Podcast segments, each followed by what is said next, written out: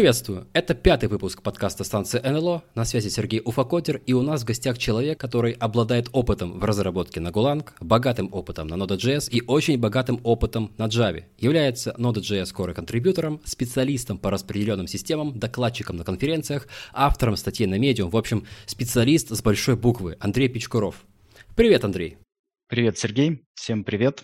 Первым делом спасибо, что пригласил на подкаст. Список регалий, конечно, громкий, особенно специалист по распределенным системам. Ни в коем случае себя не могу им назвать, но тем не менее. Еще раз спасибо. Но, на мой взгляд, я все равно уверен, что у тебя очень много опыта в разработке, по крайней мере, больше, чем у меня. И я подозреваю, что, возможно, даже упустил что-то из э, вот, а, выше обозначенного списка регалий, достижений. Но чем же ты занимаешься в последнее время и на чем ты специализируешься? Не мог бы ты просветить меня и наших слушателей? Как ты уже говорил, я занимаюсь и занимался распределенными системами, в частности, до недавнего времени я работал в Hazelcast. Hazelcast э, – это компания, которая разрабатывает несколько распределенных систем, и там я занимался разработкой и Node.js клиента, мейнтейнил его, и занимался разработкой новых продуктов, связанных с э, микросервисными рантаймами и вот всем таким. Сейчас занимаюсь я немножко другим, занимаюсь э, базой данных как облако в компании Ссыла. Ну да, это в принципе плюс-минус тоже связано с распределенными системами. Так что вот примерно так. У тебя на Medium есть ряд статей, в которых ты погружаешься во внутреннюю работу JavaScript движка V8. Об этом бы и хотелось поговорить в начале нашего выпуска. Для начала я хотел бы тебя спросить, и наверняка я э, подозреваю, это будет интересно и слушателям, в чем разница в таких понятиях, как интерпретатор, рантайм и движок? Ну, движок, наверное, самое широкое понятие здесь. Да? Движок runtime часто отождествляют. То есть, ну, движок это что? Случае применительно к JavaScript движкам это интерпретатор. В современных JS-движках это еще JIT-компилятор. Это реализация стандартной библиотеки, это куча всяких интеграций. Иногда это еще и, ну, как правило, это embedded API, то есть какой-то API, который позволяет встраивать этот движок, скажем, в браузер. Все это называется, в общем-то, движком. Интерпретатор – это только составная часть движка. И, как правило, чисто интерпретаторов уже в JS-движках современных не бывает. Все они, как правило, содержат еще и JIT-компилятор. То есть есть интерпретация в промежуточной, байт-код внутренний, но он такой нестандартный между движками, он, как правило, отличается.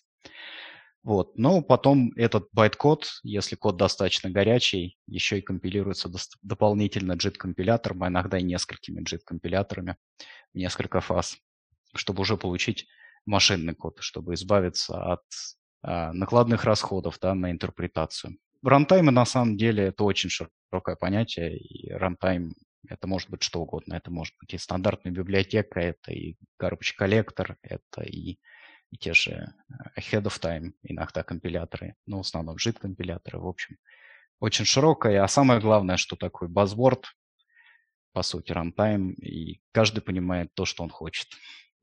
Интерпретатор более узкое понятие, с ним проще определиться, и все примерно одно и то же подразумевает под ним. А чем обусловлено существование других движков, отличных от V8? Вот раньше, я предполагаю, было как?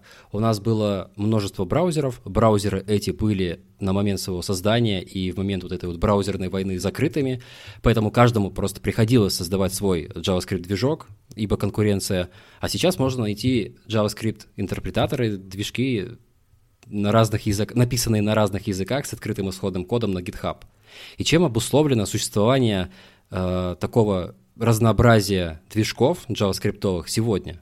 Мне кажется, подавляющее большинство движков, которые можно на GitHub найти, они написаны были в таких целях самообучения в первую очередь. То есть э, они ни разу не production ready ни с точки зрения стабильности, ни с точки зрения производительности. А если говорить о таких промышленных движках, то их не так много. И V8 из них далеко не самый старый, на самом деле. Вот тому же Spider-Monkey я сегодня только смотрел, 25 лет уже.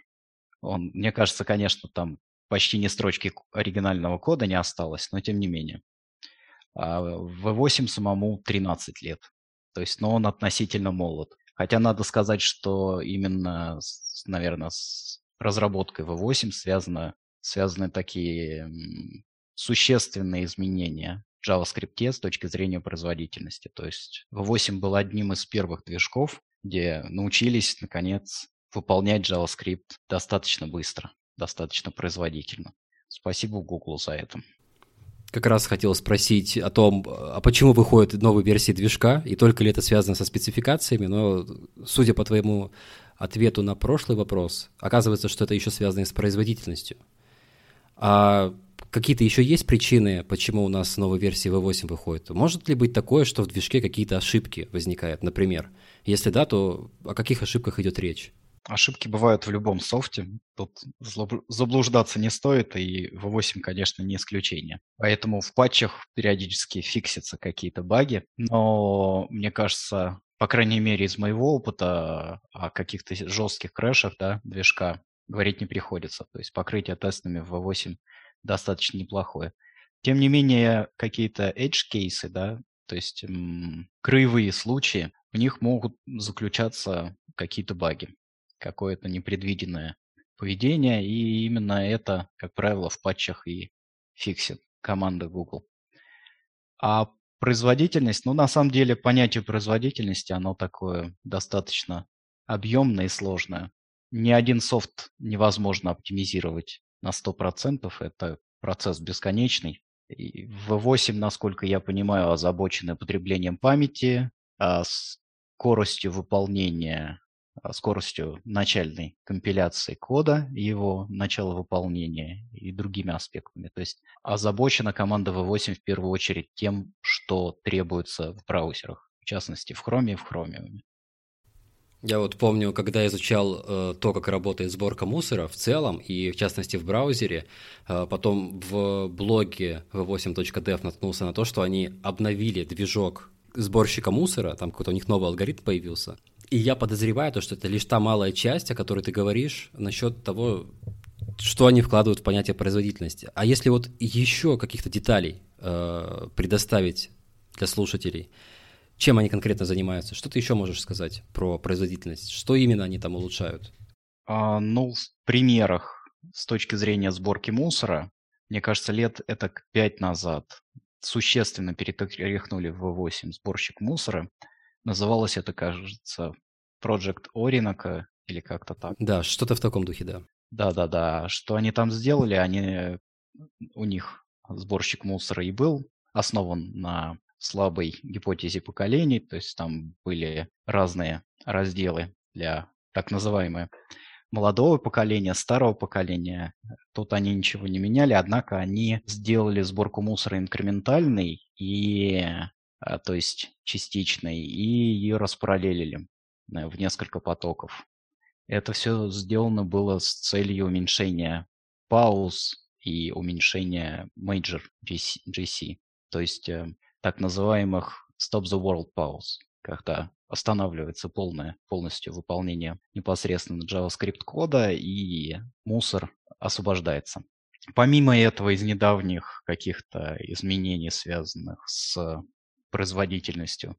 Могу вспомнить, ну, наверное, год или два назад э, сделали compressed pointers поддержку. Это, по сути, сжатие указателей для 64-битных процессоров. Логично, что каждый указатель занимает 64 бита, но и в V8 с включенной этой фичей compressed pointers э, каждый указатель занимает 32 бита. Потом со смещением он преобразуется уже по мере необходимости 64 бита. Так можно адресовать 4 гигабайта памяти. За счет этого у нас в куче в V8 много указателей и получается экономия. Помимо экономии памяти, по ряду причин вот это изменение дало еще и прирост производительности V8. И сейчас, по-моему, Compressed Pointers в Chrome, в Chromium включен по умолчанию в Node.js к сожалению, пока еще он недоступен. Доступен только в экспериментальных сборках. Потому что с нативными модулями там все не так гладко получается. Но если кому-то очень хочется, можно попробовать экспериментальную сборку. Но помимо этого, конечно, есть постоянно какие-то улучшения производительности и в GT. JIT вообще можно бесконечно полировать. И в интеграции с WebAssembly, WebAssembly движке и в вещах, которые, собственно, связаны с WebAssembly. То есть это какие-нибудь shared array buffer и же с ним вот, вот это вот все. А как так получилось, что V8 также стал интерпретировать еще и WebAssembly? Ведь мы все знаем то, что V8 — это интерпретатор в первую очередь JavaScript. А тут вдруг у нас вырисовывается WebAssembly. Как, как это появилось? Знаешь ли ты что-то про это? В первую очередь все упирается в то, что WebAssembly — это стандарт кросс-браузерный. Соответственно, Google хотел этот стандарт поддержать, как один из участников разработчиков стандарта, да, но, наверное, все-таки там в первую очередь Mozilla участвует, тем не менее. В Chrome в Chromium хотелось поддержать WebAssembly. Для этого нужно или встраивать WebAssembly движок непосредственно в V8 или как-то его сбоку разрабатывать и потом интегрироваться. Но сам WebAssembly, сам стандарт, он был как раз разработан с прицелом на то, что его достаточно просто встроить и разработать в существующих JavaScript движках. То есть там и стандарт, э, ну и байткод достаточно простой. Типов данных мало в этой виртуальной машине. Работа с памятью там максимально упрощена. В общем, все максимально упрощено, где только можно. И, по крайней мере, так было в первой версии WebAssembly.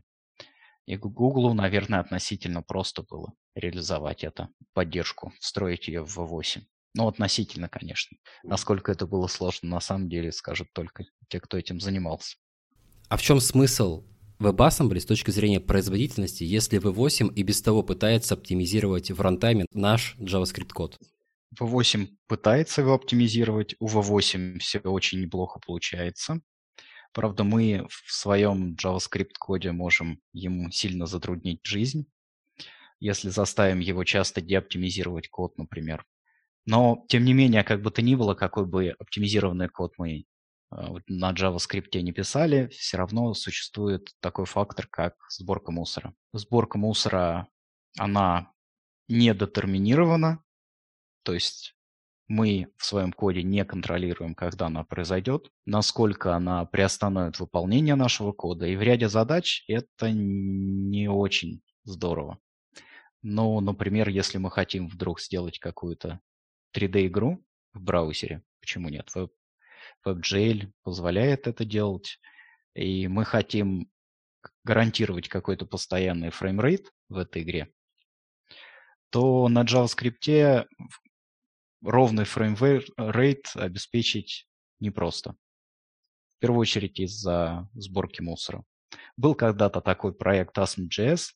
Это было, по сути, такое сильно упрощенное подмножество JavaScript, где можно было относительно просто вывести типы в переменных. Но по ряду причин те, кто его продвигал, поняли, что это тупик, и в результате, наверное, а, появился WebAssembly.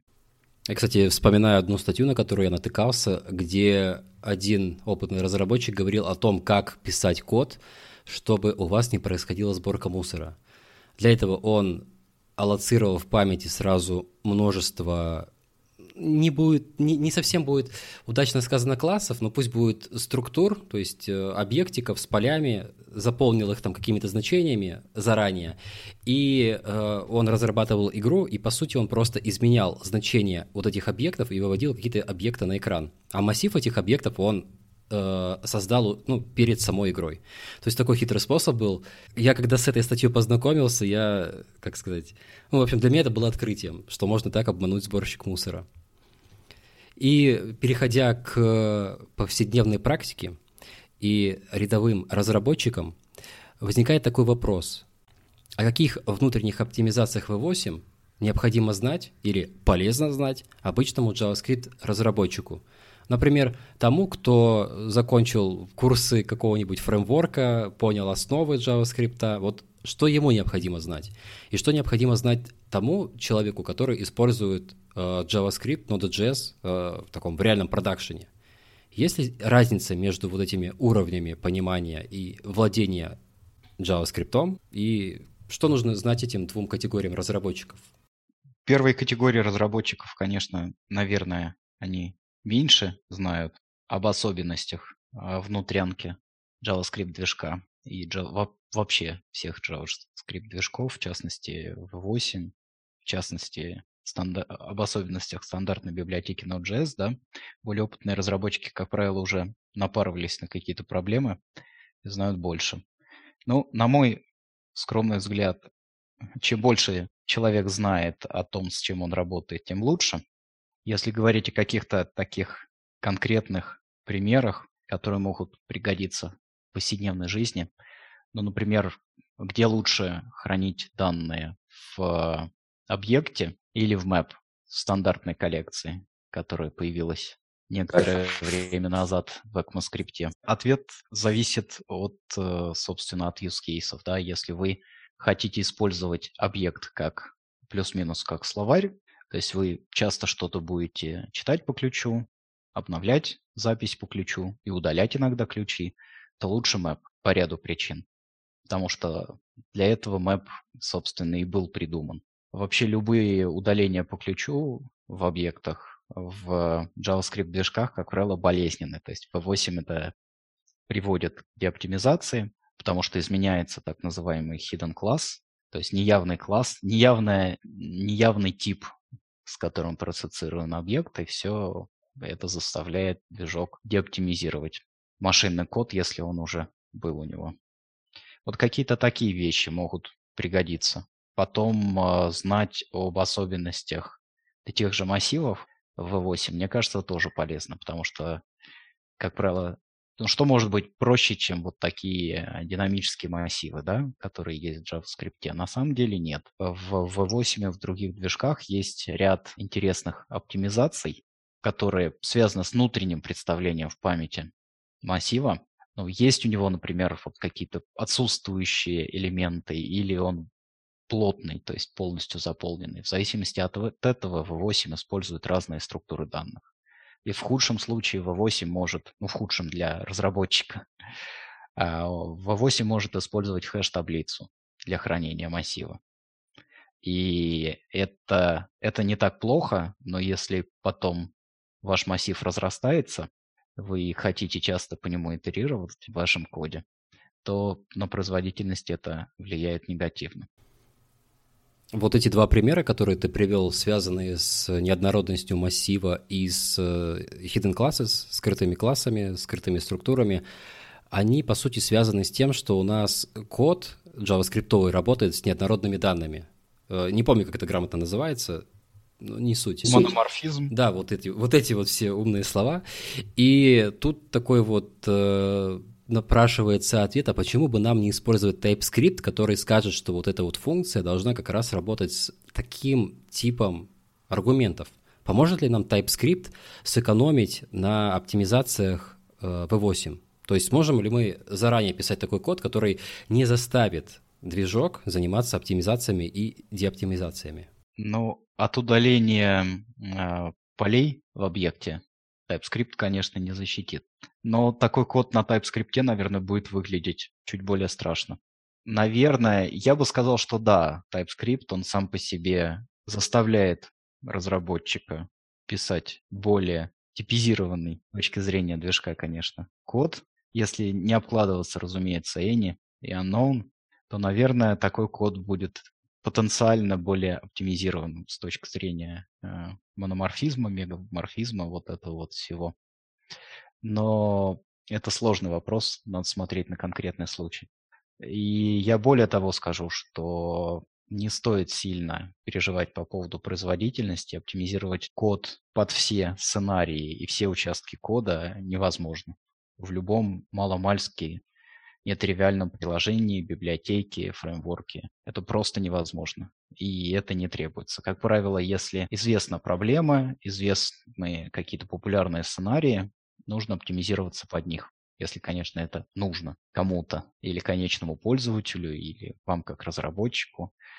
Э, оптимизировать просто так, сферически в вакууме, без нужды, можно, но, наверное, с целью самообучения, развлечения и так далее. А вот я еще слышал, был такой тренд на микрооптимизации. Ну вот, например, у нас есть цикл. Цикл мы можем представить как for, как while, э, еще как-нибудь. забыл там, какие способы есть. Можно даже через метку попытаться сделать. Вот. И в чем суть? Какой-то же способ наверняка быстрее, а какой-то медленнее. И вот всякие такие, э, не знаю, синтаксические способы описать одно и то же, они позволяют выиграть какие-то микросекунды, миллисекунды.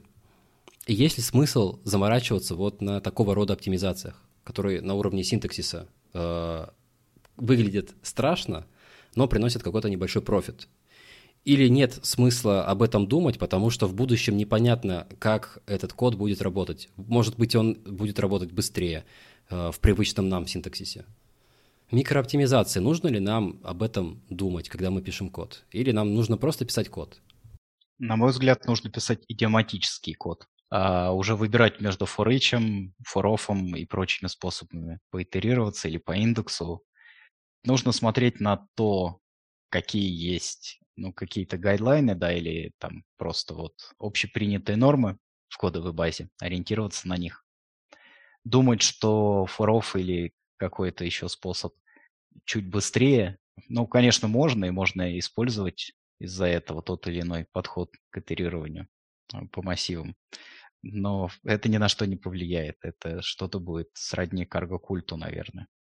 А если у вас есть какой-то участок, очень горячий участок кода, да, вот там стоит загнаться.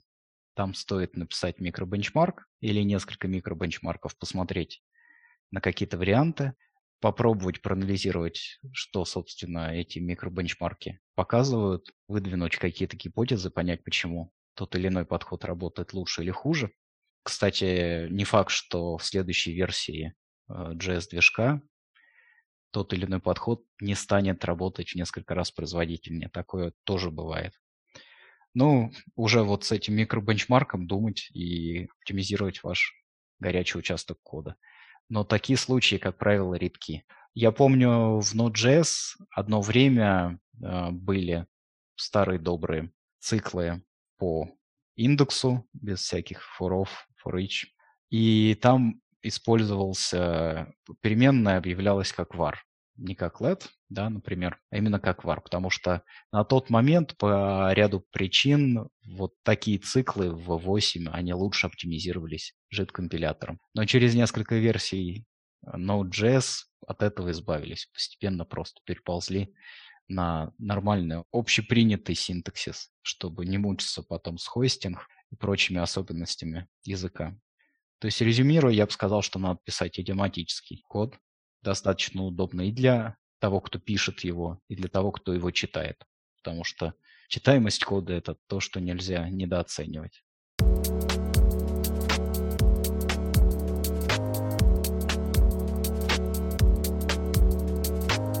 Хочу поинтересоваться насчет Golang.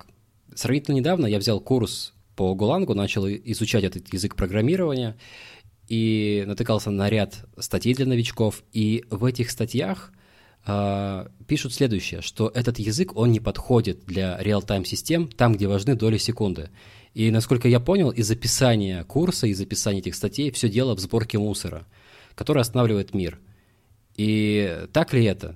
То есть мешает ли сборка мусора, остановка мира для разработки реал-тайм систем? Тут вначале надо определиться, что такое реал-тайм система.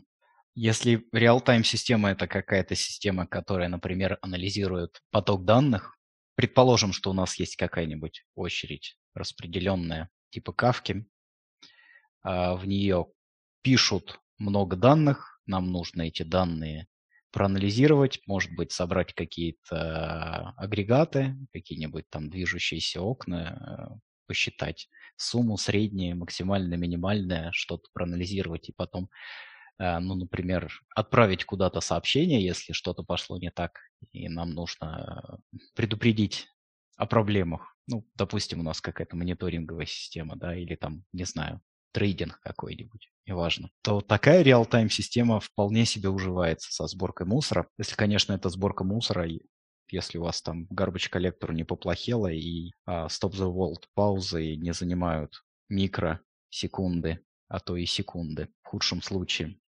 Это одно. Тут а, языки со сборкой мусора, в принципе, очень хорошо себя показывают.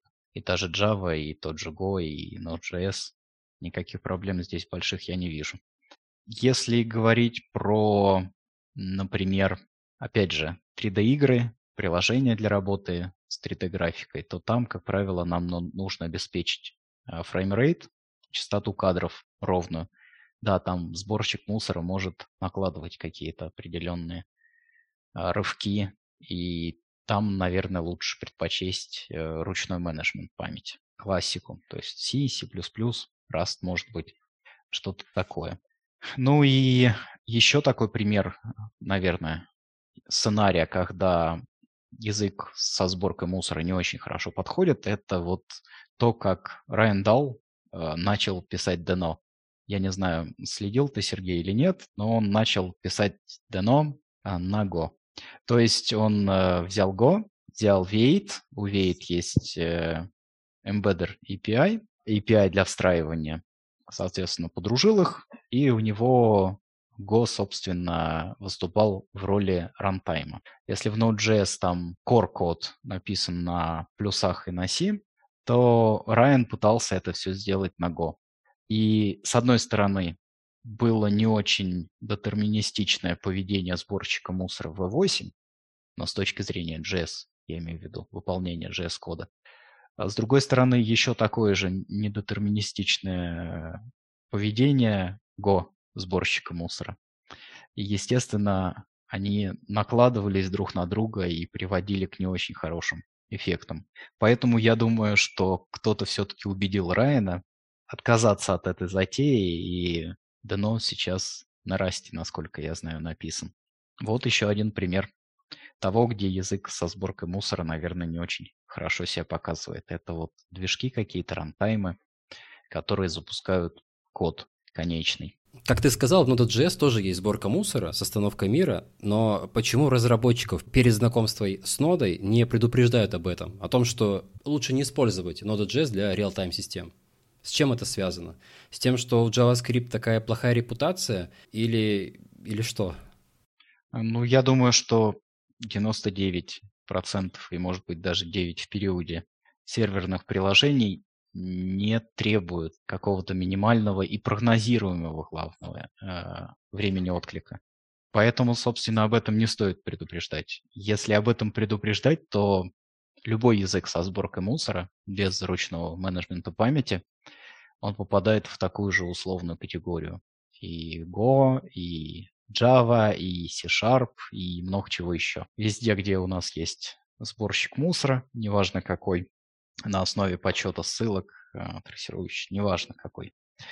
Э, везде будет такая условная проблема. Правда в том, что эта проблема, она не критична для большинства приложений. Вот, собственно, поэтому об этом никто не предупреждает. У Node.js э, есть огромное преимущество, на мой взгляд. Это невысокий порог вхождения и простота, собственно, написания каких-то приложений, запуска этих приложений, что упрощает эксперименты, упрощает обучение, и это очень здорово. Хотелось бы несколько вернуться к Голангу и спросить тебя о том, а что же такое горутина с точки зрения процессов и потоков операционной системы?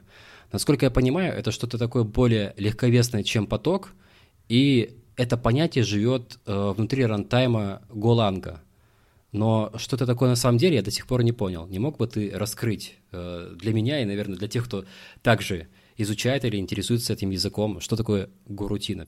Безусловно, горутина интересная штука. Не сказать, что идея новая. По сути, горутина – это так называемый зеленый поток, print thread. Есть разные подходы к альтернативные, так сказать, подходы да, к concurrency, к ну, конкурентности с точки зрения того, что реализует программный язык. И вот Гурутина или зеленые потоки – это один из этих подходов. GoLang Runtime реализует планировщик, который выполняет код всех горутин на фиксированном количестве потоков уровня операционной системы, то есть системных таких, более тяжеловесных, скажем так, потоков. При необходимости новые такие системные потоки, конечно, стартуют, иногда останавливаются, можно это даже динамически изменять. Но для конечного разработчика, в принципе, это не настолько критично. То есть код, который написан на Go, он плюс-минус схож с кодом э, с обычными а, потоками, с блокирующими все вызовами, то есть с каким-нибудь кодом на условной Java. Единственное но в Go, помимо всего прочего, есть еще встроенные каналы. То есть каналы а, на уровне самого языка. Это неплохо, и, насколько я знаю, идея основана на старой-старой статье Communicating Sequential Processes за авторством, кажется, Хара, не помню точно, а, где, собственно, вот эта идея а, описана. И это несколько новый по сравнению с классикой, опять же, да, с классическими мейнстрим языками, взгляд на конкурентность, э, когда горутины общаются друг с другом не через примитивы синхронизации, а вот через примитивы такой условной коммуникации через каналы. Это интересно выглядит с точки зрения синтаксиса, но на самом деле под капотом это плюс-минус очередь а, с несколькими продюсерами, с несколькими консюмерами, но плюс-минус это старая добрая такая очередь просто со специфическим синтаксисом. Однако с точки зрения конечного языка и читаемости кода это, безусловно, шаг вперед. Ну а сами горутины, они отличаются от э, потоков уровня операционной системы по дизайну. Ну, во-первых, у них нет никаких идентификаторов, а стек у них тоже есть, как у системных потоков, но этот стек, он динамически растет, то есть когда мы горутину породили, он там фиксированный, я не помню, килобайт или несколько килобайт, при необходимости он э, растет. То есть, если у нас не очень много вызовов там происходит в рамках рутины, стек не потребляет много памяти. За счет этого, в частности, они более легковесны. Ну и планировщик уровня, планировщик операционной системы, он не знает о существовании этих самых зеленых потоков. Для него есть вот несколько системных потоков, которые используются runtime, да, он их планирует. Планированием непосредственно вызовов планированием выполнения кода GoRoutine занимается, собственно, планировщик Go. И под капотом он, конечно, использует неблокирующие вызовы. Системные вызовы типа EPOL в Linux, много чего еще. Если есть какой-то системный вызов, который блокируется, то там хитрая логика. Если он там заблокировался достаточно надолго, то эта го-рутина, которая выполнялась, она остается здесь, так сказать, дожидаться, но при этом порождается еще дополнительный поток, а, на котором начинают выполняться другие горутины и так далее и тому подобное. В общем, там много хитростей, которые для конечного разработчика не настолько важны. Важно то, что вот мы можем порождать довольно много горутин, они относительно легковесны, а код, который мы пишем, он выглядит плюс-минус классическим блокирующим. Никакой, почти никакой если, конечно, не захотим асинхронщины и так далее и тому подобное. Э, слушаю и удивляюсь, насколько глубокие ответы. Как э, кто-то сказал, приятно пообщаться с умным человеком. И хотелось бы услышать твои рассуждения на такую тему, как э, сравнение Golang и Node.js. Я имею в виду, вот у нас есть подход в Node.js, связанный с Event Loop. Один у нас есть э, процесс, очереди, задач, очередь микрозадач, и у нас есть Golang со своими горутинами. И если и какая здесь у нас разница между этими подходами? То есть я понимаю из того, что ты сказал, как теперь работают горутины, как разработчик на JavaScript я понимаю, что из себя представляет event loop, но можно ли эти два подхода сравнить? Может быть, это что-то одинаковое, но просто своими словами разными названо, а может быть это действительно разные вещи. То есть можешь ты сравнить концептуально, чем эти два подхода, э, я даже не знаю, в чем в архитектуре рантайма или как это называется, в чем разница? Подходы концептуально э, во многом схожи. Go-рутина это по сути и Go-рутина, и тот же async await синтаксис в JavaScript движках современных. Это, ну, можно сказать, это core-рутины, то есть это некие функции, которые можно выполнить частично, выйти из них, потом восстановить их выполнение с определенной точки. Но э, Go-рутины — это так называемые stackful, наверное, да, то есть со стеком Go-рутины. Э, это означает то, что для каждой Go-рутины runtime отслеживает стек выполнения, А, в случае, если там нужно условно какую-то ошибку обработать, эм, у нас есть стек выполнения, мы можем его куда-то вывести, как-то с ним поработать, э, может быть, там дебаггеру проще с этой точки зрения. А async await синтаксис в JS-движках – это stackless корутины. То есть стека там нет, но есть э, event loop, есть события, есть очереди событий. И вот когда наступает определенное событие, мы проверяем очереди и узнаем, что мы можем продолжить выполнение той или иной корутины ожидающей, ну и, собственно, ее и выполняем.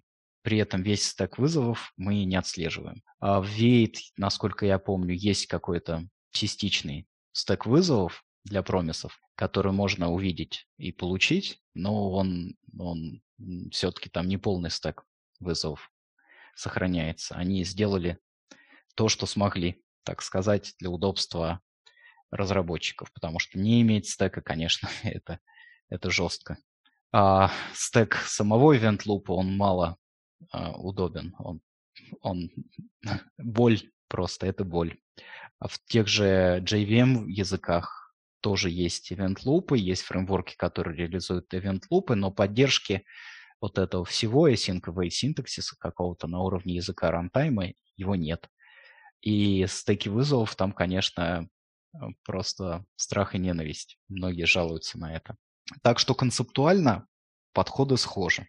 Да? И в том и в том случае мы концептуально приостанавливаем. Мы понимаем, что мы не можем идти дальше по вызовам. Да? Мы сделали, ну, например, что-то, сетевой запрос какой-то отправили, нам надо дождаться ответа. И вместо того, чтобы блокировать весь наш поток операционной системы, мы говорим, окей, мы запомнили эту точку, есть ли у нас кто-то еще, кто может продолжить выполнение сейчас здесь, на этом потоке. И вот с точки зрения этого концепта они схожи. Но детали, конечно, нюансы сильно отличаются. То есть, еще раз, это Stackful и Stackless корутины. Опять же, в Node.js и во всех JS-движках реализован реактор Pattern, но, собственно, Event Loop. И э, если говорить про Node.js, у нас есть один поток в котором выполняется непосредственно event loop, в том числе выполняется и JavaScript код. Мы сейчас забудем про веб-воркеры и, и прочие возможности многопоточные, которые были добавлены. Но вот в классическом случае у нас один поток с event loop. Есть еще под коробкой, под капотом дополнительный э, в libuv worker pool, в котором выполняются блокирующие вызовы, потому что в отличие от Golang, если мы заблокируем поток с event-лупом, нам будет очень больно. Вот такие блокирующие вызовы и то, что вычислительно емко, ну там крипто, например, да, какие-то вычисления криптографические, они выполняются в worker uh, thread pool. И с event-лупом все это взаимодействует, естественно, через очередь. То есть задача отправилась э, в thread pool, результат вернулся из thread pool, event. Когда дошел до определенной точки, проверяет, что есть результат, и таким образом а, мы можем идти дальше по выполнению. И, кстати, интересная вещь, да, концептуально они с одной стороны схожи, с другой стороны отличаются э, с точки зрения конкуренции модели. Вот. А, а с точки зрения системных вызовов, взаимодействия с операционной системой, они очень и очень похожи. То есть, если мы говорим про Node.js, мы подразумеваем libuv, библиотеку, которая реализует примитивы event лупа, примитивы таймеров в рамках event лупа и самое главное примитивы ввода-вывода, кроссплатформенные. А эта библиотека, она является оберткой для неблокирующих разных вызовов системных и механизмов, которые присутствуют в той или иной операционной системе. В Linux, в частности, это EPOL. Так вот, EPOL используется и в Golang. А, когда речь идет о файловой системе, то, как правило, операционные системы с асинхронными механизмами у них все не гладко, по крайней мере, с кроссплатформенными, да. И, и Golang, и Node.js используют блокирующие вызовы для работы с файловой системой. Так что с точки зрения системных вызовов все очень похоже. А для конечного разработчика все это выглядит сильно по-другому хотя концептуально очень много схожих каких-то вещей, и под коробкой есть очень много схожего. А как ты дошел до такого понимания? Я имею в виду то, что у нас есть документация э, официальная Node.js, там Golang есть, ну не справка, вот этот Golang Tour, справочник, ну пусть будет справочник функций, и там, когда ты такое читаешь, ты не думаешь ни про системные вызовы, ни про вот этот вот внутренний рантайм. Как прийти к такому пониманию, куда нужно копнуть, э, какой нужно шаг сделать, в какую сторону? Что нужно сделать, чтобы дойти до этих системных вызовов, чтобы погрузиться в устройство рантайма этих двух языков, технологий?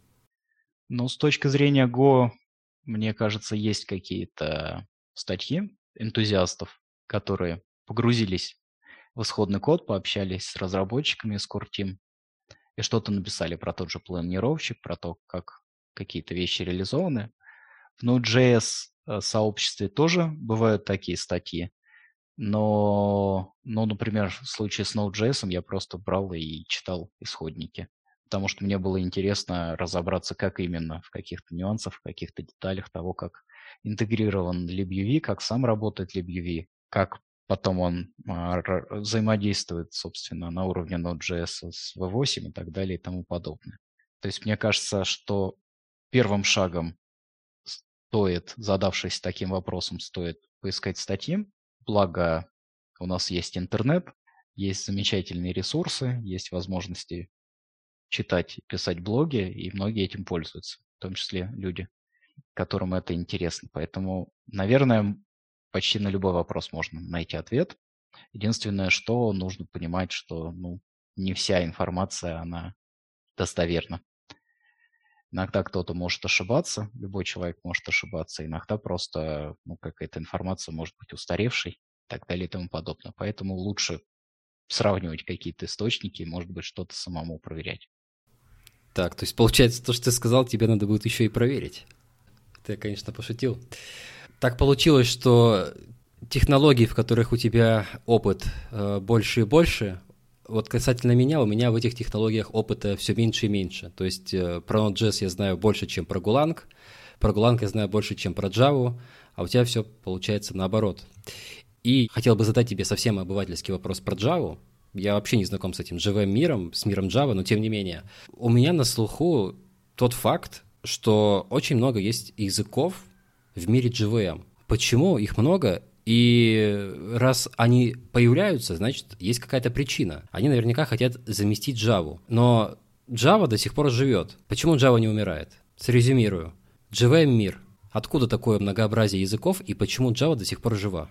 Многообразие языков, наверное, обусловлено тем, что в JVM есть стандарт на байт-код. Ну, собственно, если кто-то хочет реализовать JVM, он берет спецификацию, которой описан байт-код и то, как э, виртуальная машина должна, собственно, его выполнять. И сам этот байт-код, он, конечно, схож, местами уши торчат Java, как языка программирования, но не настолько, чтобы не дать тем, кто этого хочет, взять, написать свой какой-то язык и потом его компилировать в JVM байт-код. Собственно, я думаю, что этот аспект и привел к появлению большого количества языка, языков а, в JVM экосистеме. И Clojure, и Kotlin, и Scala, и чего там только нет. Какие-то из этих языков а, оказались более живучими, более успешными, какие-то уже особо как-то никому не нужны или стали нишевыми. Ну, наверное, Groovy, да, он стал каким-то нишевым, то есть он там используется где-то там в Gradle, где-то еще. Может быть, кто-то на нем пишет код, он не настолько популярен. Clojure тоже хорошая штука, но он тоже не мейнстрим JVM язык. Но тем не менее, вот довольно много языков появилось. И уже появление этих языков, в частности, некоторые из них динамические, оно даже повлияло, собственно, на саму спецификацию JVM. То есть там появились специальные инструкции типа Invoke Dynamic и так далее, которые облегчали какие-то вещи и ускоряли а, производительность не Java языков, которые выполняются на JVM. Что касается живучести Java, как платформы, как языка, ну, наверное, э, тут все можно объяснить просто. Огромное количество кода уже написано, огромное количество приложений, а просто килотонны энергии мыслительной, вложенные в мейнстрим реализации JVM, тот же OpenJDK, огромное количество умов вложилось и в сборку мусора. Сборка мусора да, в JVM там есть несколько, в том же OpenJDK, сборщиков мусора на выбор.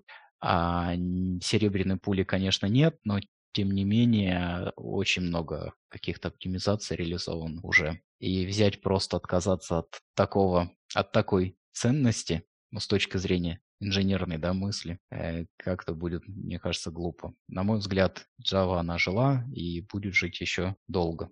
Это, правда, не означает, что на Java надо писать все. Я придерживаюсь мысли такой, что каждый язык имеет хорошие ниши, какие-то хорошие сценарии применения и пытаться на каком-то языке писать все, но как минимум неразумно. То есть плюсы хороший язык, несмотря на все свои проблемы, которые есть в любом мейнстрим языке, но писать на плюсах какой-нибудь, не знаю, что, сферический бэкэнд в вакууме или фронтенд в вакууме, почему бы нет, наверное, плохая идея по ряду причин.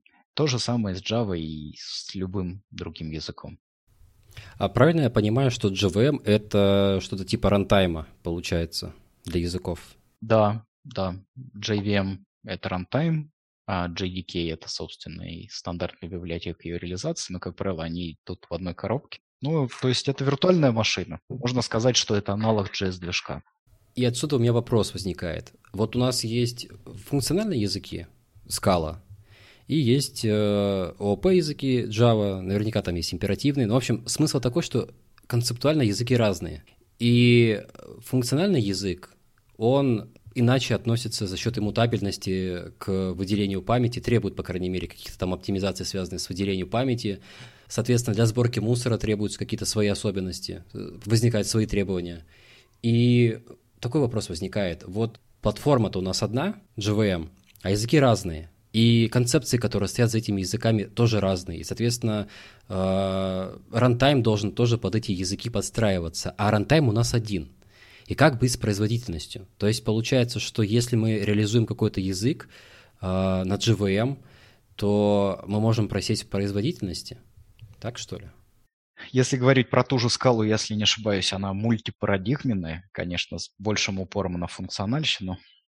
Что касается какого-то оверхеда, да, и сосуществования разных языков в одной и той же JVM или каком-либо другом рантайме, то да, могут быть какие-то нюансы в сценариях использования, но аллоцировать огромное количество временных объектов можно вполне себе уверенно эм, и в Java коде. Поэтому под какие-то такие вещи все равно разработчики JVM вынуждены затачивать а, свой, свою реализацию виртуальной машины. Это просто неизбежно. Ну и, кстати, аллоцирование объектов, особенно временных, оно не настолько дорого обходится по факту. По крайней мере, в JVM. Можно много мусорить, но при этом JVM будет себя чувствовать не так уж плохо. То же самое можно сказать, в принципе, и о VA без особых проблем. Но да, при определенных условиях, если или поменяется какая-то нагрузка на приложение, или совсем плохо написан код, можно, конечно, сделать себе больно и страдать от, от того, что будет обратная связь от сборщика мусора. Он будет все чаще и чаще делать паузы. Может быть, в конечном итоге процесс весь и остановится с ошибкой. Как-то кончится память в худшем случае. Ну, тем не менее, в общем, мультипарадигменные языки и языки разных парадигм, они вполне себе существуют в рамках JVM. И я бы не сказал, что сильно страдают от соседства с той же Java, да, с ОП языками.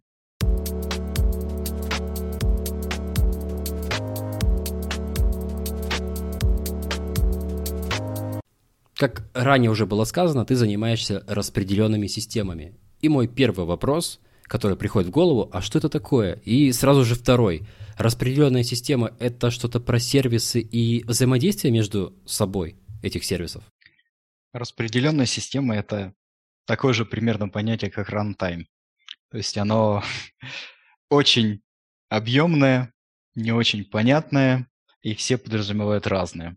А тот же Лесли Лэмпорт, который очень известный человек в мире распределенных систем, а, ну, в частности, вот он придумал а, алгоритм консенсуса Paxos, и не только его. Очень много каких-то фундаментальных результатов, которые он получил, каких-то алгоритмов, понятий, а, они используются и по сей день, и много где.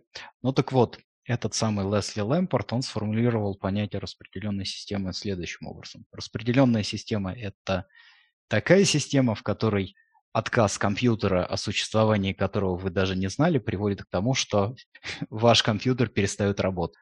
И с точки зрения этого определения, в принципе, практически все, что мы сегодня видим, э, работающим в наших компьютерах, является распределенной системой. Веб-сайт, в принципе, любой, э, он выполняется в браузере на клиентской стороне. С другой стороны, он, э, запросы обрабатываются на сервере или на нескольких серверах. Отказ этих серверов приведет к тому, что веб-сайт для вас или веб-приложение перестанет работать. А, и это вполне себе распределенная система. Почему нет? Ну, как правило, когда говорят сейчас о распределенных системах, конечно, подразумевают обычно сервер-сайт и подразумевают то, что ну, у вас есть, например, какая-то а, распределенная база данных или очередь сообщений, или у вас там есть условные а, микросервисы. И ваше состояние, да, ваши данные, они хранятся и обрабатываются на нескольких машинах. Вот, как правило, подразумевает вот такое. Но, с другой стороны, распределенные системы, о них можно говорить, например, если мы говорим про CRDT, Conflict Free uh, Data Structure. CRDT – это один из подходов к, ну, например, к совместному редактированию каких-то документов. В этом случае взаимодействие идет между, ну, например, браузерами, пользователей, и эти пользователи редактируют какой-то документ совместно. Вполне себе распределенная система. То есть, в принципе, распределенные системы – это такое очень емкое понятие, и они бывают совершенно в разных ипостасях, в разных цветах, формах и так далее и тому подобное. А как ты относишься к высказыванию Кирилла Маккевнина, который в Твиттере написал следующее? Мощные разработчики тяготеют к инфраструктуре. Чем выше уровень бэка, тем больше он интересуется и возится с облаками, докером, кубером, терраформом, всякими системами логирования и мониторинга. Вы тоже это замечаете? Что ты думаешь про это, про это высказывание? Учитывая, насколько всеобъемлющие сейчас стали облака, облачные провайдеры, облачные сервисы, пожалуй, да. Знание, понимание того, как работает инфраструктура, сейчас становится не менее важным, чем, собственно, умение писать код каких-то приложений, которые уже выполняются в облаках. И вот такие вещи на грани операционного сопровождения и разработки, ну там DevOps методологии, вот это вот все, они становятся все более и более востребованы. Конечно, с этой точки зрения, чем, наверное, разработчик современный какой-нибудь э, бэкэнд лучше умеет э, и понимает как работает и умеет пользоваться кибернетисом, и, и же с ним, тем более ценным становится этот человек. С этим сложно не согласиться. С другой стороны, на мой взгляд, опытные разработчики, по крайней мере, часть их, имеют еще обратную тенденцию. Они идут э, вглубь, они пытаются понять особенности работы операционной системы, их устройства, особенности работы, собственно, библиотек, рантаймов, э, движков, виртуальных машин, с которыми они работают, потому что это тоже важно. Поэтому то, что всем нужно идти обязательно в одном или в другом направлении, я не могу сказать. Каждый человек выбирает то, что его интересует, и если это при этом еще хорошо как-то подкреплено с со стороны работодателя востребовано, то, наверное, здорово. Это хорошо. Кстати, а CRDT аббревиатуру замечательную я неправильно расшифровал? На самом деле это Conflict Free Replicated Data Type. Слово репликейта тут тоже немаловажно, потому что при, именно при репликации а, такой нюанс есть, что отсутствуют конфликты, потому что на уровне самой структуры данных, на уровне самого алгоритма есть определенные свойства, коммутативность и так далее, которые позволяют избежать конфликтов а, при синхронизации изменений с противоположных сторон. И это делает CRDT интересной штукой, они, конечно, тоже бывают совершенно разные, разной сложности, разной полезности. А, но тем не менее, вот, забыл, как расшифровывается аббревиатура, каюсь. Поэтому никому верить нельзя, все могут ошибаться, об этом не стоит забывать. Я думаю, ничего страшного. Я сам э, дополнил неправильно эту, эту аббревиатуру. Вот в цитате, которую я привел, было такое слово использовано, как инфраструктура. А ранее мы говорили про распределенные системы. И я хотел бы тебя спросить, как связаны эти два понятия между собой? Ну, инфраструктура современная, современном сферическом облаке, неважно, не в публичном, в приватном и так далее, это, по сути, тоже распределенная система. Потому что тот же Kubernetes, если взять, или любой какой-то движок для оркестрации контейнерами, машинами, он довольно сложно устроен. В нем есть множество различных сервисов, разных агентов, которые запускаются на машинах. Им нужно обмениваться состоянием при разработке этих сервисов. Нужно думать о возможных отказах, о потере сообщений, при сетевом обмене, об отказах машин и так далее и тому подобное, по сути, это тоже распределенная система, и она довольно сложная. В том же Kubernetes, если не ошибаюсь, используется, ну, например, как одна из компонентов TCD. Это Key Value Storage, как минимум, там есть еще какие-то возможности, но тем не менее, который реализует эм, э, алгоритмы консенсуса. Если, опять же, ничего не путаю, по-моему, там реализован REFT. Один из примеров того, как э, распределенные системы и алгоритмы, которые там существуют да, в предметной области, используются в инфраструктуре в том же Kubernetes. Если говорить про а, облака, про то, как именно реализуют облачные провайдеры свою инфраструктуру и свои сервисы, то там 100% распределенная система, зачастую весьма и весьма сложные и жесткие требования там есть и по масштабируемости, и по отказоустойчивости, потому что ну, конечному пользователю, да, потребителю облачных сервисов тоже очень важны SLA гарантии, и вот это вот все. Поэтому инфраструктура, да, это вполне себе вещь, где во весь рост встают проблемы распределенных систем, где используются эти самые распределенные системы. Насчет облаков. Я одно время интересовался, как написать свое облако, но поскольку я вообще понятия не имею, с чего начать, я ищу статьи в интернете, ну просто гуглю их и делаю это каждый год. И я не могу найти статью, как написать свое облако, как разработать свое облако. И вот Вопрос к тебе, как же это сделать? То есть с чего начать, чтобы, в общем, чтобы построить его? Смотря что назвать облаком, конечно.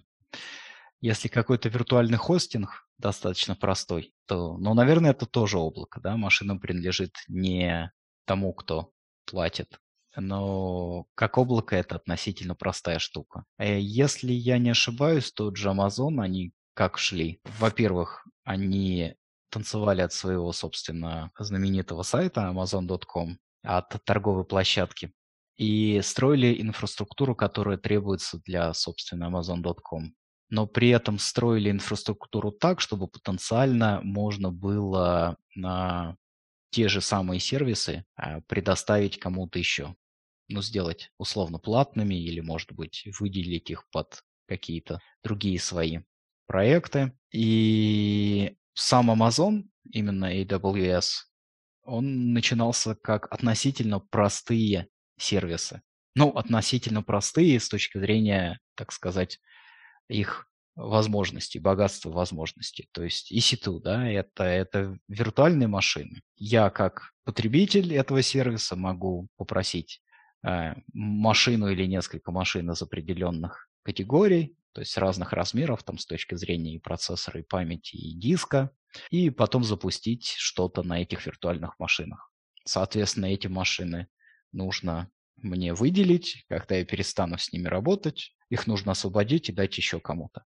И всю эту инфраструктуру нужно поддерживать. Кроме того, там один из первых сервисов Amazon это был S3. То есть это blob storage, а, хранилище каких-то произвольных бинарных файлов, а, распределенное с достаточно неплохой э, отказоустойчивостью, надежностью конечном итоге и с достаточно низкой ценой. Под капотом там, естественно, распределенная система, но сам сервис относительно простой, он такой базовый. Ну и вот такие базовые сервисы – это то, что появлялось в начале у того же Амазона. А уже потом, иногда на основе этих базовых сервисов, иногда на основе чего-то еще, они разрабатывали что-то более продвинутое, и там появилась просто куча всего. Иногда они, правда, брали какой-то open source софт, предоставляли его как сервис, что приводило к определенным дебатам, горячим спорам и, и, и, в общем, горению определенных частей тела. Но это уже другая история. И если крат, кратко резюмировать, да, для того, чтобы построить свое облако сейчас современности, я бы, во-первых, предложил взять а, какие-то готовые компоненты по максимуму, может быть, open source софт. Помимо того, что нужны машины, нужны, собственно, цоды, нужно оборудование, нужны куча всего с точки зрения охлаждения, с точки зрения э, электроэнергии. Вот. С точки зрения софта можно пытаться использовать что-то open source. Ну или писать что-то свое, но опять же пытаться за условные несколько месяцев построить то же самое, что Amazon, Microsoft и Google строили долгие годы, не стоит. Не получится. Нужно начинать с каких-то базовых сервисов и уже на основе их или интегрировавшись с ними, уже строить и предоставлять что-то более сложное. Интересно как раз было в теории, как это все работает. Вот. Строить-то, конечно, ничего не собираюсь, но как это все хотя бы в уме повторить было бы интересно. И вот, э, поскольку мы говорим про распределенные системы, хотелось бы узнать, существуют ли какие-то общие моменты для всех распределенных систем, на которые мы должны обращать внимание в первую очередь. То есть существует ли что-то, с помощью чего мы можем определять эффективность этих распределенных систем? Можно попытаться категоризировать а, распределенные системы ну, наверное, по нескольким критериям, да. Во-первых, это отказоустойчивость. Собственно, отказоустойчивость – это то, зачем в первую очередь ходят за распределенными системами. Это то, зачем связываются с ними. Потому что если у нас есть одна машина, мы можем, может быть, ее сделать больше, добавить больше процессорной мощи, процессоров, а, можем добавить памяти, диск увеличить и так далее. Это хорошо. Но если эта машина отказывает, мы лишаемся всей системы. Если мы говорим о распределенной системе, где несколько машин, то мы обычно подразумеваем, что отказ нескольких машин мы перенесем, и система продолжит свою работу. Она, может быть, частично деградирует, но для большинства клиентов каких-то наших, да, это не будет заметно. Так что отказоустойчивость – это очень важный аспект любой распределенной системы. Ну и чудес не бывает, конечно, если лишиться всех машин, то система перестанет работать. Или если в системе используется, например, тот же алгоритм консенсуса, да, то там э, нужен кворум, нужно большинство машин, э, нужно, чтобы они оставались работоспособными. То есть если у нас выйдет из строя э, больше половины машин, то все, кворума у нас нет, и все плохо. Но мы можем пережить определенного количества машин, и это здорово. Затем, помимо отказоустойчивости, можно говорить о масштабируемости, и тут как раз не очень интуитивно, да, понятно, но распределенная система не всегда подразумевает хорошую масштабируемость. Все-таки отказоустойчивость чаще важнее. Иногда только за ней ходят в распределенные системы, только за ней, для нее их разрабатывают. Под масштабируемостью обычно подразумевается или масштабируемость по нагрузке, то есть условная пропускная способность какая-нибудь система, А, или, например, масштабируемость по объему данных, которые хранит и обрабатывает система. Или, ну, могут быть еще какие-то критерии. Это тоже важный аспект, важная категория, о которой стоит думать. Ну и, наконец, важны еще другие вещи, связанные с распределенной системой. В частности, насколько удобно эту систему поддерживать, насколько ее удобно мониторить, насколько удобно ее диагностировать. Потому что когда у нас одна машина, плюс-минус мы можем использовать существующие утилиты, и можно даже взять просто по SSH, зайти на эту машину, посмотреть, что там с ней происходит. Если у нас тысячи и тысячи машин, ну или даже сотни этих машин, ходить по SSH в каждую машину, немножечко замучаешься. Ну и если что-то пошло не так, тоже нужно понимать, что именно пошло не так, и чем быстрее вы поймете причину, тем быстрее вы сможете на нее как-то отреагировать. То есть это тоже очень важный аспект любой распределенной системы. Так что, наверное, вот эти три условные категории важны. Ну а для а, еще для разработчика, который работает а, с этой системой, ну, допустим, если мы говорим о распределенной какой-то базе данных, важно еще понимать гарантии, которые предоставляет а, эту базу данных относительно операций. То есть гарантии, какая модель согласованности для тех или иных операций реализуется базы данных, а, на что, соответственно, можно напороться, насколько хорошо себя база данных показывает при отказах тех или иных, но это опять же отказоустойчивость, и как она вообще устроена сферически в вакууме. Потому что если вот, например, кто-то говорит об SQL транзакциях, ACID транзакциях, вернее, распределенных, как правило, я лично сразу немножко напрягаюсь и хочу понять, собственно, как они реализованы, потому что они не так тривиальны, как хотелось бы. И часто их реализуют еще с какими-то trade-off ами, да, с какими-то нюансами условными. Где-то можно напороться, в общем, на это, на эти грабли аккуратно расставленные разработчиками. То есть чем, чем лучше вы понимаете систему, с которой вы работаете, тем вы крепче спите как разработчик и не только как разработчик, и как люди, которые сопровождают эту систему. Хотелось бы вернуться к разработчикам, приземлиться и поговорить о написании сервисов, о разработке сервисов вот для тех самых распределенных систем. Сервис мы можем написать на любом языке программирования. А существуют ли какие-то критерии выбора для языка программирования, на котором мы будем эти сервисы писать? С распределенными системами ты озвучил эти критерии. А что насчет языка программирования? Или, может быть, существуют требования не к языку программирования, а именно к самому сервису? Мне кажется, что тут нужно смотреть и на требования к сервису, и, возможно, иногда на то, что знает большинство членов команды, если есть уже какая-то команда изучать новый язык каждый раз под новый продукт или проект, ну, наверное, не очень рационально, потому что будет множество каких-то ошибок а, начинающих, потом просто себе же дороже выйдет. То есть если условно какая-то команда хорошо знает Node.js, то я не вижу особых причин, почему мож- можно и нужно смотреть на какие-то другие платформы, при написании сферического бэкэнда в вакууме. Вполне можно использовать Node.js. Но это как пример.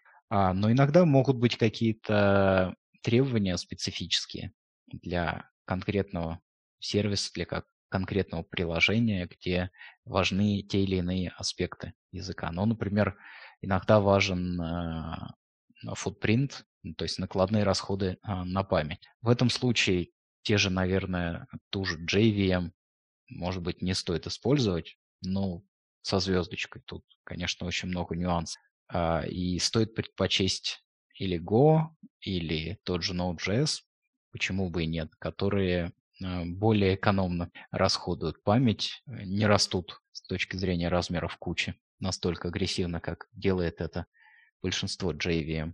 Иногда хочется, ну, например, многопоточности. Да? В этом случае в Node.js, конечно, можно что-то делать, но в той же Java или в Go с многопоточностью работать, безусловно, проще. Но, опять же, есть нюанс.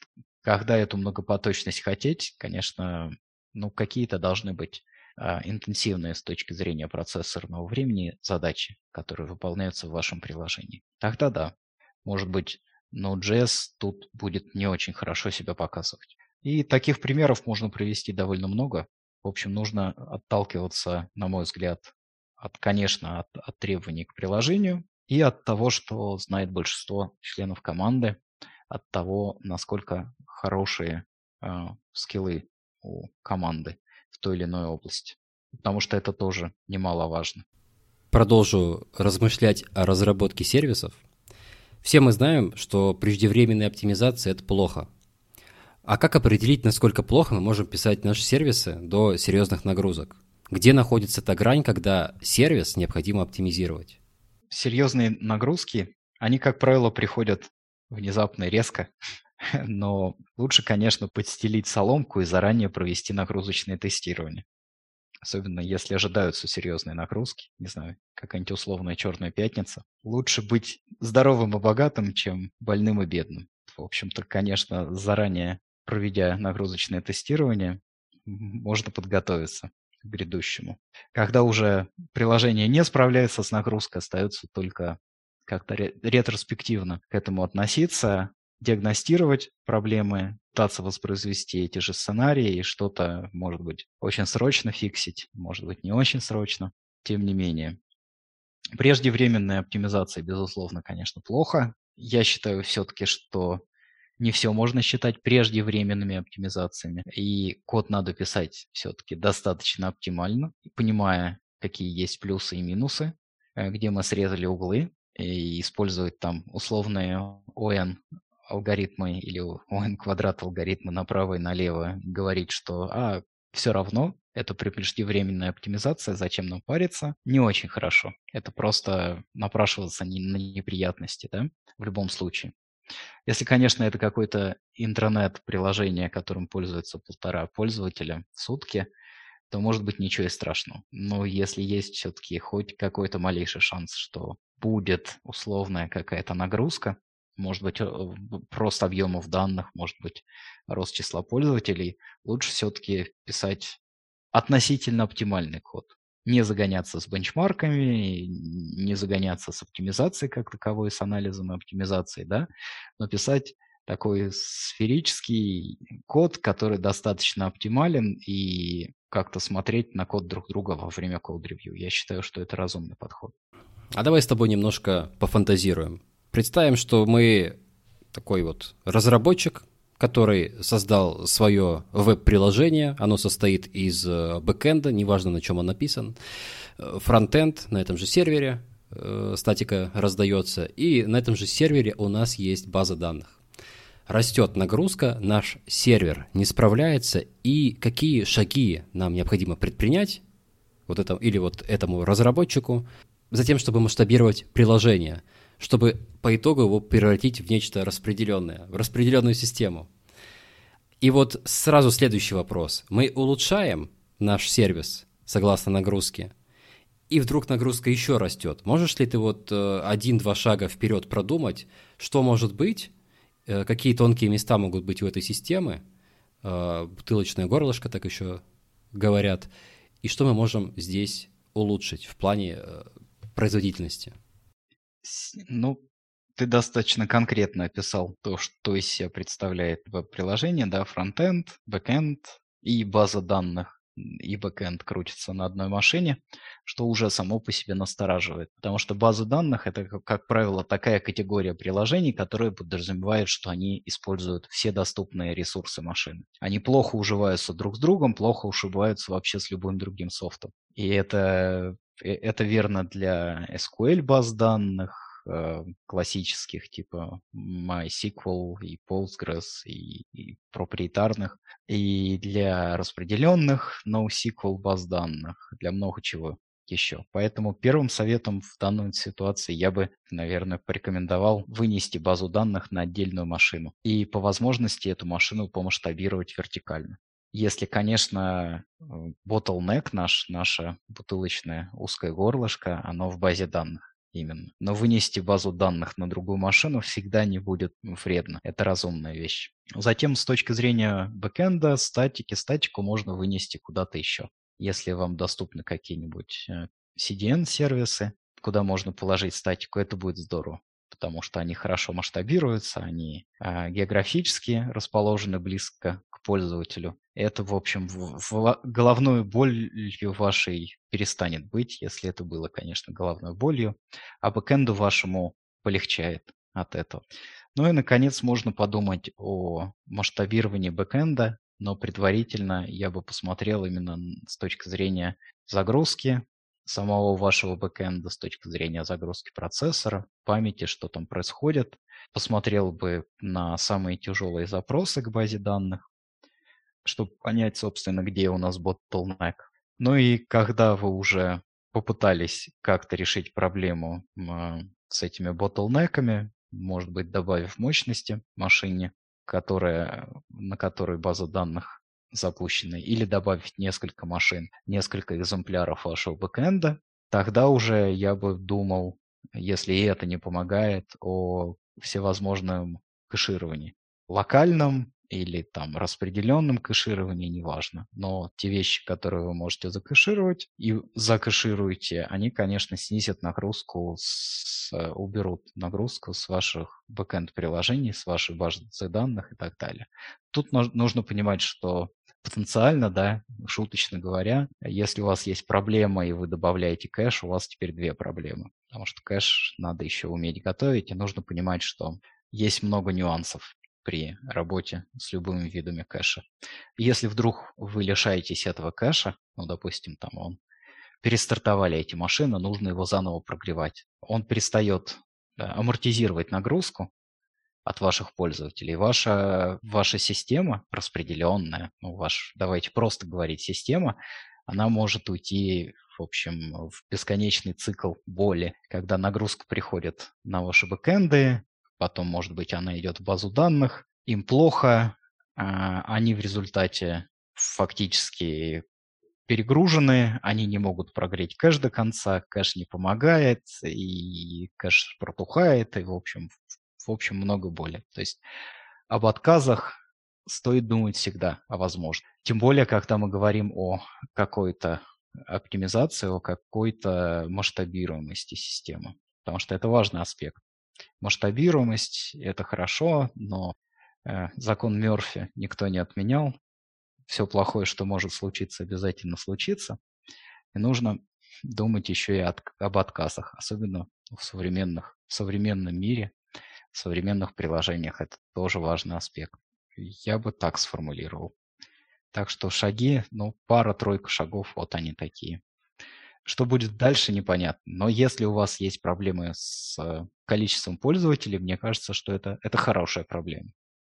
Это свидетельство того, что ваш бизнес или бизнес, на который вы работаете, э, хорошо себя чувствует.